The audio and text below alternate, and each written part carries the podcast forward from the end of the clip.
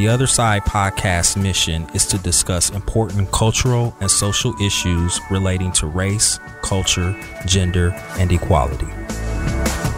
Hello, world. Thanks for joining us again for another episode of the Other Side podcast. I'm Scott Kirk here with Lucas Sullivan, and today we'll be talking to Amie D'Andrea. Good morning. Thank you for joining us. Amie's brother, Todd, Michael D'Andrea, died by suicide earlier this year. So, Yep. Yeah, and we Scott and I wanted to do something to kind of address or touch on mental health and suicide prevention, and we were trying to figure out a way to to bring that story, a real story, an emotional story to people that we know will make a difference. So that's why Amie's here, and we really appreciate her we being really here. did. Yeah, I'm glad to be here. So it's gonna kind of strap in. It's gonna be emotional, but it's gonna be by the time you're done listening to this, it'll be something that there's another side to it. You know, that's nice. Like the other side. It- I see. the- yeah. you see that. Working your magic. But I mean, so we'll, you know, this is going to be a journey, but if you know someone or if you yourself are going through this, you'll find some stuff in here that I think will help. So welcome Yeah. today. Amie. yes. Thank you. I, I just me. wanted to sort of give a little history about your brother, about Todd. He's 31. He um, graduated from St. Francis de Sales. He went to Ohio State University and he was an Army vet. correct. Yep. Smart dude too. Very smart. I think the first thing I wanted to ask you does the way that he died make it harder um, for you to process and heal versus, I don't know, a million other ways? Yeah. Oh, for sure. Because, um, you know, he did this to himself. He did not want to be here any longer. So death and grief in itself is hard to adjust to. Um, but I think it takes it to a whole new level when now you're a suicide survivor and you have so many questions. You don't understand how they could do this to your family. Um, I have three nieces he was very close to. It's definitely totally different than like your grandfather passing, even a close closer family member. Takes it to a whole new level.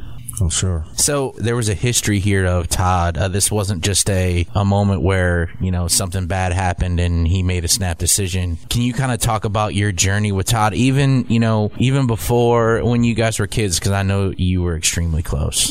Very close. Yeah, he's my only sibling. So my little brother did everything together. We had a great childhood. My mom and dad were in our lives. Great Italian family. He started in middle school with just a little bit of like bullying that I think had a lot to do with just some traumatic events, a little bit of anxiety. But that at that point in life, I don't think back in our time that many of the doctors knew the signs or treated anxiety the way they do now and have the knowledge. So I think it started, you know, closer to high school. Definitely after he graduated from Ohio State in 2007, he hit a wall of just severe depression and he actually attempted suicide in 2007. And um, his girlfriend found him. My parents were out of the country and I was the first one there in the emergency room. So, you know, graphic scene, never in life thought that 11 years later that I would be seeing the same thing because we had gone through so much therapy with him. He was inpatient in the hospital, various medications. He struggled with finding a medication to work, but he still was the Todd that everyone knew, this chill guy, very smart. He always wanted to help someone, very involved in Vineyard Church and the VA and the Army vets. He even one time helped a deer on the side of the road when he was jogging. Well, to come back for a second, so he graduates from Ohio State mm-hmm. and then he enters the Army? What's yeah, that he time? graduated from Ohio State and then had the severe depression and got through it after the suicide attempt and um, decided, you know, I'm going to focus on me. I'm going to go to the Army. I need a change. So he was um, granted Secret Service in the Army. He was an intelligence analyst. So he had the top security clearance, got honorable discharge. My dad had cancer. So he was there two years and came back. Was granted a VA scholarship to go Ohio Wesleyan for geographical information systems. Graduated there on the dean's list. So you're thinking through all this, like, He's battling. okay, okay so he is battling like you you are still seeing signs of not severe, but my our family knew. You know, there are times when he'd go up and down, almost like a seasonal depression. You know, like you just see events happen, like a breakup with a girlfriend, where then maybe he'd start drinking more, or you know, he would smoke and then he'd not smoke, trying to quit, and it would affect his mood. So he was just always searching for that perfect, and he would always try to find a comparison to where he should be in life. He always wanted to do better and better and better. So were there like kind of two Todds um, to you or no? Not to everyone else, but as a family and those close to him, we knew he struggled with anxiety. Like he would joke about it. But he had this like he was wildly successful in his exactly. career and anything he would kind of put his mind to. Yep. But then there was this battle going on that you got that only kind of you guys knew. Was. Yeah, and I, and I think it goes back to like that stigma. He's a you know a male that's supposed to be a strong figure, have a good job, be an example to my nieces. You know, just an instilling in them good traits through life that you know soccer games basketball. these are your daughters his nieces yeah, yeah my okay. three daughters amie leading up to that day in march was there anything did he seem particularly down or, or, he got a really good job in, in January. He even said, I want to retire from here. It was in his degree from Ohio Wesleyan. So he'd been there about a month, started to get stressed out because he started and the lady training him went on maternity leave. So he was kind of thrown in. He liked it, but they sent him out for training um, on the West Coast, came back and he had trouble sleeping. That was the biggest thing. Aim, I can't sleep. He would tell my mom and my dad and I, I just can't sleep. So it led, I think, in a, it like really started to trigger that anxiety and that depression because lack of sleep for anybody without mental health issues. Yeah. Just not good. Also, too, like his last year at Ohio Wesleyan, he was on Adderall to help him focus well, the doctor took him off of that cold turkey, which we've read now that was like the worst thing that you could have done to someone that already has mental health issues. So, a lot of combined factors, I think, as well as he just was sick of taking medication. He did he didn't want to be on a medicine all the time. So, we would try to tell him, you know, it's chemical imbalance in your brain. You don't have to be, you know, ashamed of that. It's the same as like our father has cancer. He has to take medicine or go get chemo. You know, a lot of people don't treat conditions from the head up, it's all the head down. So he just really, I think, battled that stigma and didn't want to be vulnerable and have someone, you know, think he was weak or he couldn't live the life that everybody else's age was living. Yeah. So from 2007 to now, was that the only time he had attempted or yeah. did he try again? No. Well, after 2007, when he was in the hospital, the group therapy, which is another reason why we need a lot more medical knowledge and just focus and research the group therapy, other people were telling him how to kill himself again. So he did. He tried to take. So the people in the group. They tried to take pills, and he did that once he was home. So luckily that wasn't as extreme, but it just really helps you see that the research just needs to keep going with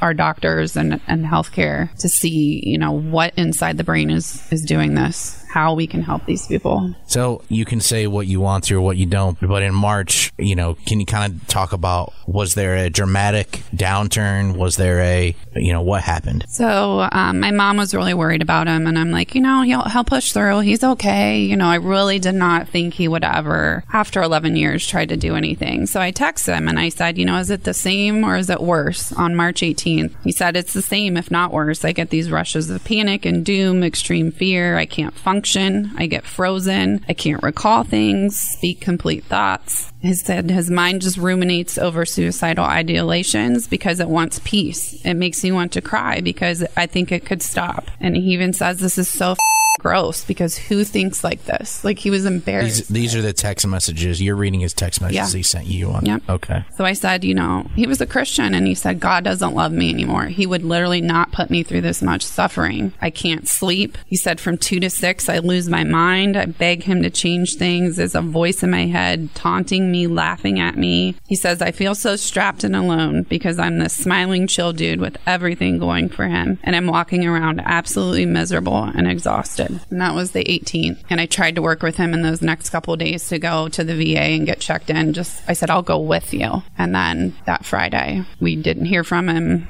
Saturday morning comes along. He was still in his work clothes from Friday. People at work said he left perfectly fine. I'll see you on Monday. I'm going to my niece's basketball tournament out here in Newark tomorrow. He was really excited. So something happened when he left work, five o'clock on Friday, on the way home that we'll never know. Wow if there was something you could have said at that time or or even now for that matter i mean what would you say? I don't know. Is there anything you can say? But yeah that's gone through my head a thousand times because some people are like we never saw the signs. Well it's it's messed up because like our family saw the signs and we were trying to help him and it still wasn't good enough. Yeah. but that's the hard part. I just constantly would just reinforce the fact that i was there you know like your nieces need you. My boyfriend quentin like they were they were always playing basketball playing the video game you know, doing something to tease each other. I would try to reinforce to him, you know, how much good he has done in the world, in our city. But it's like they're in a tunnel vision. You cannot get through to them. And that's what I've been trained through some programs I've, I've been in. They're in like a tunnel vision and they're not thinking like that. They're not thinking, you know, the after effects of this. So I, I, honestly just wonder, like when he did it, like was it an accident? Like was he trying? What did he do it just to see if he could do it, and then it did it? Like were you scared? Those type of things. I think more about him actually committing the suicide than what was going through his head on the way home when he purchased the gun that same day. yeah. It's hard to understand the frame of mind someone is in, this tunnel vision I've heard before. It's got to be that way because, like you said, you talked to him about it. You guys didn't run from it. You didn't hide from it. Yeah. You didn't have any problem saying things to him, right? That, you know, if he, and he, it sounds like, based on his text messages you just read, he didn't have a problem expressing himself to you. Yeah. We were very close where he could tell me things like that. Like, he would never tell my dad that, but my mom and I, I think it was a pride thing again with my dad being this strong figure throughout throughout our life. He did not want him to think of him as weak and my dad, you know, it's a stigma to our, our older generations. They don't understand mental health now. They, they just think, even myself, I work in, in medical claims and a lot of people just think it's a cop out. Like, oh, you're lazy. You know, you're not depressed. You're, you know, you're, you're just trying to make an excuse. Mm. It is serious. And, and I see that daily with claims that I manage. There's just judgment on anxiety, depression, post traumatic stress that people should just get over it. Go to work. You don't need to miss work because you're having a panic attack. So I think he always tried to push through that and was exhausted. I mean, that's exhausting. What was it like after the funeral and after everybody and you, you know, you people bring over food or whatever and it's just you and your mom and everything. What is what has been that journey like for you guys and what are, you know, what have you done to try to cope with it and get through it? So, support from our family has been tremendous. My mom and dad and I are very close, even closer now. My mom and I attended a 10 week support group through Frank Rankin County Loss. Um, it was the most helpful thing for anyone that's struggling with this. It's a nonprofit organization for just specific death regarding suicide. So we had a group of about 12 people, and every person in that group lost a male figure to suicide. So that was just like eye opening to us. Each week, that helped us to just cry, to talk, to have other people in the same scenarios understand. And we've actually, you know, formed a really nice bond with these people in a, in a crazy way as it is, you know. Exercise helps me a lot. Just just getting out and running or, you know, with my kids with soccer. Todd loved the soccer field. He was always out there with the girls. And I want them to remember the good in him. I don't want them to remember the word suicide. How did you explain his death to your girls? Very. It was very hard. Like I have a 4-year-old, so she was she's the one that's asked the most questions and we we really just were honest in saying uncle's head hurt. He had a lot of boo-boos in his head and his heart stopped because his head just couldn't keep going. Um, now, my older two, they're 10 and 12. They haven't really asked too many questions, but they too eventually here are going to probably get into a little bit of just counseling to talk more about it. Mm-hmm. But they do know that he killed himself. They don't know the details because when did I, you feel it was important that they they knew how it happened? Yeah, I didn't because I mean, you could have just said you know something yeah, happened. And- I didn't want to lie, but I got the phone call from my dad, and you know the, his voice I will constantly hear in my head. Amie, your brother's dead. He killed himself. I dropped to the floor, and I was their dad was working overtime that day, so I was raw form, fell to the floor, and I said, "What do you mean he killed himself?" So they heard all of this. Oh. So you know that's been a journey just to try to explain to them what suicide is without giving too many graphic details. I think at some point in life they're going to, you know, need the answers to those questions. But we attended a walk, the Out of the Darkness walk at Alum Creek, and it was helpful to have them there and just seeing the positive to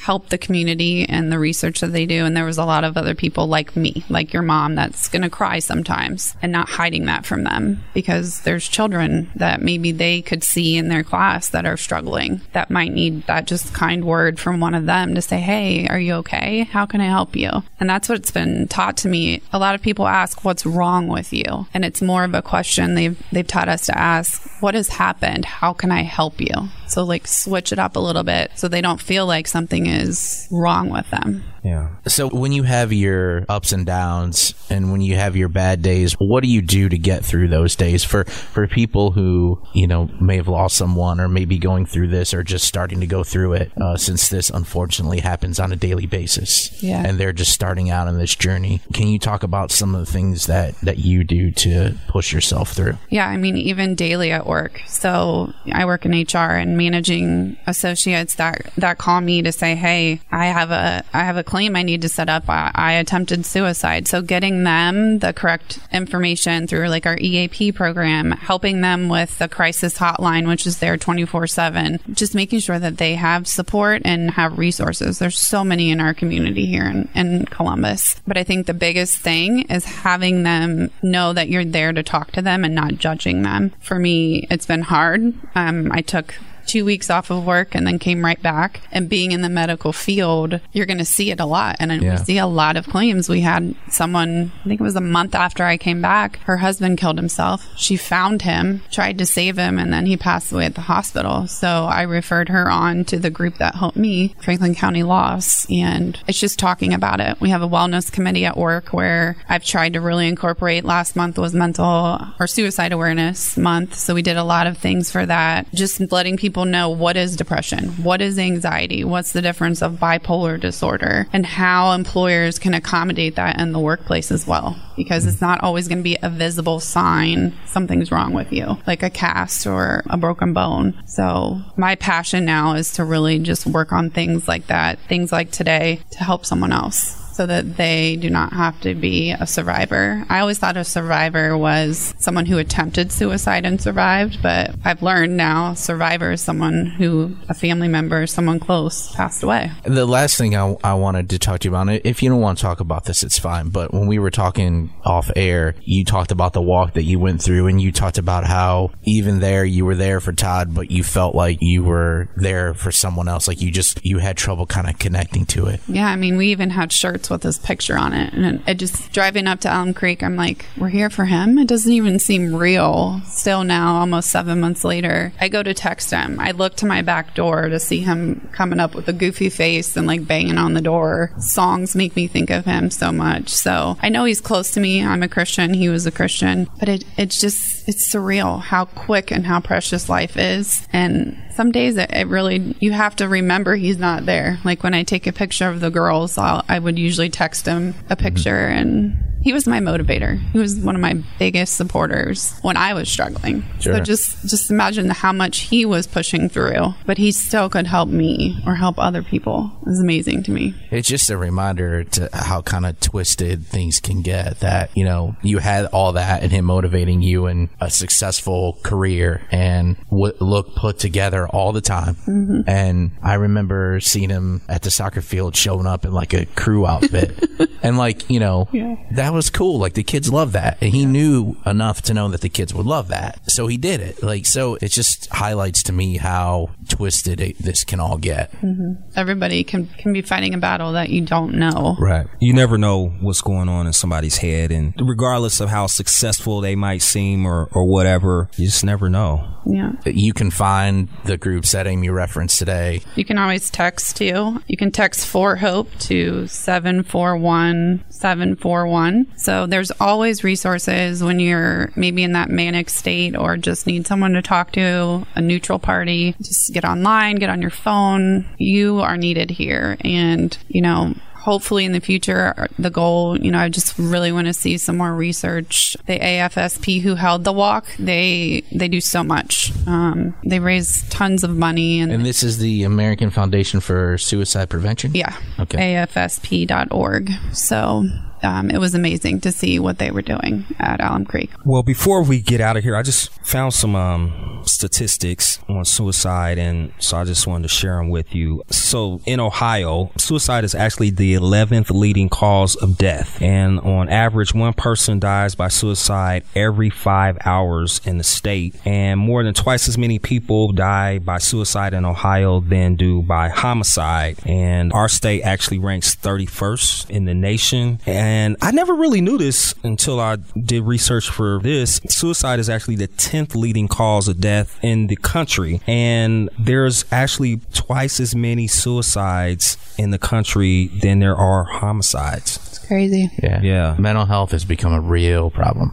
Yeah. Amie, I just, if you had any advice for family members who have a family member who might be suffering from suicidal thoughts, what's your advice to those family members? Because I'm sure a lot of people were in the same position that, that you were in and they don't, what do you do, you know, other than, I Yeah, guess, no. try to It's hard too if they're over 18 because, you know, you can't force, force anybody to do anything? Yeah. The biggest thing is support. Checking on them, texting them, calling them. If they say they're tired and they don't want to go anywhere, maybe, you know, try to help them to get out of the house, a change in scenery. A big thing that helps boost your mood is working out. My brother really liked yoga or just going to the gym and swimming. And one of his journals, it even said, just keep swimming, Todd. Just keep swimming. Like he was pushing, you know, to, to do better and get through it. So I think it's not only possibly, you know, medication can help, but the therapy side of it. So the counseling, the psychologist, that's huge. Again, because it's not what's wrong with you, what happened to you, what is making you feel this way, but just being that support person and not giving up because it is exhausting. I mean, there was a point where my dad was like, I just don't know what to do. And I'm like, just be there. Just keep being there for him. Yeah. Wow. Well, Amie, thank you Yeah. for being candid. And Yeah. I know it was an emotional thing, but just knowing a little bit of your journey, I think it's amazing that you even are here today. I think this would have knocked a lot of people and does knock a lot of people completely down, and they just can't ever bring themselves to talk about it. But I think every conversation you have out loud about it It helps. It's a step. Yeah. So thank you for being Yeah. here. Yeah. Thank you. And I hope it helps someone. All right. Well,